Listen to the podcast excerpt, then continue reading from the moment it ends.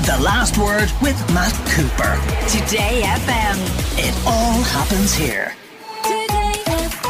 Sarah Slattery from thetravelexpert.ie joins us, and this week we're going to talk about the top campsites in Europe for families. Although I think it's fair to say, isn't it, that camping holidays in Europe do not necessarily mean sleeping in tents, do they? No, hi Matt. Yeah, I think that's just for anyone who isn't aware.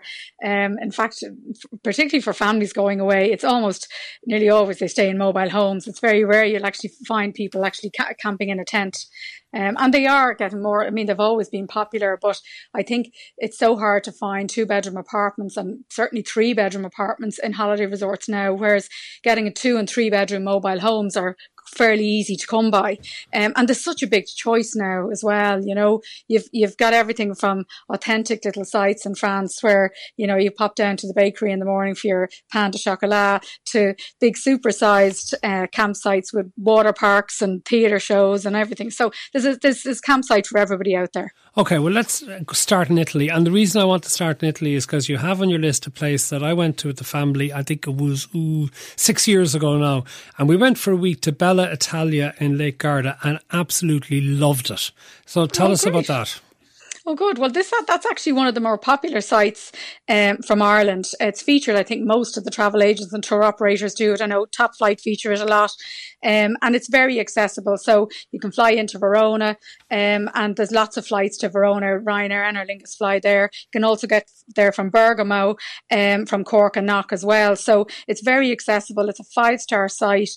As you know, Matt, there's like 5 swimming pools, there's water slides, there's kids clubs, there's a soccer camp, there's everything, non-stop entertainment for kids of all ages. And adults. All right. Well, I haven't been to it now, so you probably know more about it than me. Things like tennis courts or whatever. And also Gardaland is nearby, which has to be one of the best amusement parks that I've come across.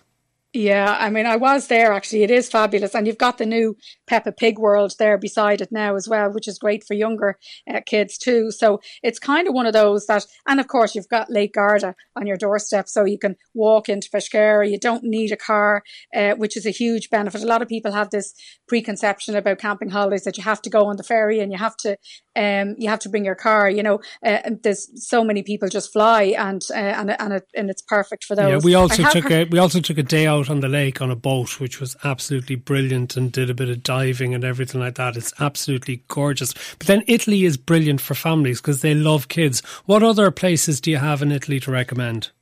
Yeah, there's a couple up near Venice as well. There's 2 big ones that are the most popular, Union Lido and Marina di Venezia. I think Union Lido slightly shades it.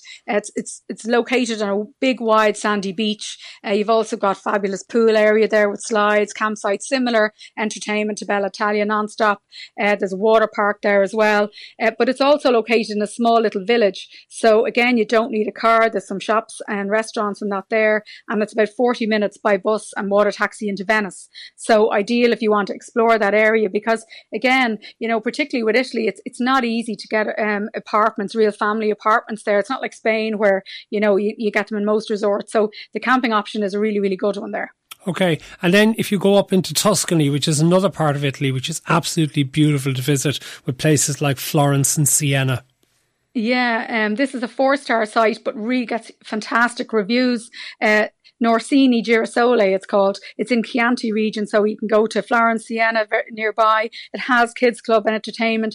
And what I liked about it is it has 2 different kind of pool areas. So there's a sort of quieter, more relaxed pool area, and then a lively action pool with pool slides and all that. So you can have the choice of both. And of course, you have vineyards nearby, and you know it's one of those that offers something for adults and kids as well. And it's 90 minutes from Pisa Airport, which you can get to from Dublin or Cork.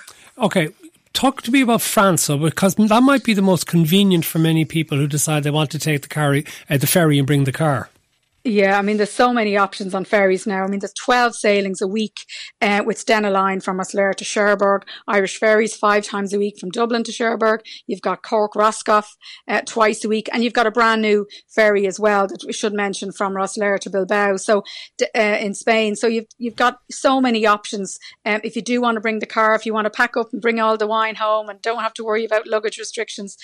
So, yeah, I mean, it's definitely popular. And France is the most popular destination grateful for that. And again, with France, there's such a variety from destinations, but also to campsites. Like a good one for somebody looking for a first time camping holiday is a place called Camping Domaine du Claris. I don't know if I'm pronouncing that right, in the Loire Valley. You don't actually need a car if you don't want to, because you can walk to a little beach. There's great facilities on site. It's not one of those massive supersized campsites, but it's still a big site, a busy campsite with loads going on. And that's about an hour's drive from Nantes. And Aer Lingus and Ryanair both fly to Nantes from Dublin Airport. So like you have the choice if you want. That would be quite a distance now, to be fair, on the ferry, but you can fly into Nantes from there. If you wanted to bring the car, there's a couple of other options. There's another 5-star Camping La Serene. It's an 80-minute drive from Cherbourg. It's also 30 minutes from Perpignan. But that, again, is one of those big sites with water parks on site. They have great stuff for teens here as well. There's a teen disco. There's a FIFA tournament. And then you can do paid activities like scuba diving and canyoning and things like that as well. So, for people who think that the camping holidays are just about barbecues and relaxed in your garden, there's plenty with lots going on there as well. Okay. Is that all the French ones for us? Well, there's another one for somebody looking for a more authentic kind of French style. It's called La Garangeoire. I think I've pronounced that right. And it's in the grounds of a French chateau. It's on a lake, so you can do kayaking and horse riding. It's not one for water slides and non-stop entertainment. It's a bit more understated, a bit more French feel. Really good food on site, apparently, and you would need a car there. So there is. I have a piece on my website with 20 different options, and there is, as I said, campsites that suit everybody. So if you want the authentic French experience, you can have it. If you want the campsites with loads going on, with water parks and all that, you can have it there as well. And is this good value for money, do you reckon? Yeah, well, I mean, it, particularly for large families, you know how hard it is to get, Matt, I'm sure you know over the years, those large apartments. So, if you have 3 or 4 kids, you still get your mobile home, you're just adding on an extra flight, or if you're getting the car, you're bringing on the ferry, there's little or no extra cost. If you go off season, it's the ferries are extremely reasonable.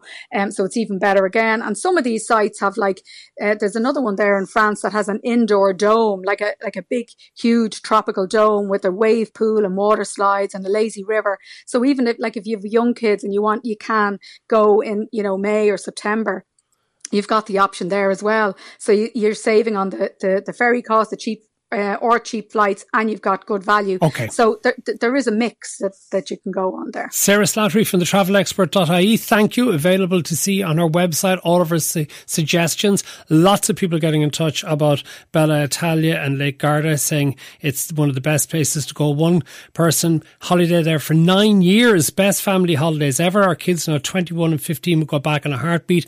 Loads in favour. But one person says, avoid Lake Garda in August because all the Italians go on holiday in August. It was chaos, so busy everywhere. I think we went the first week in August. Maybe it was late July. Loved it. Anyway, back with a 5 of 5 after this. The Last Word with Matt Cooper. Weekdays from 4:30. Today FM.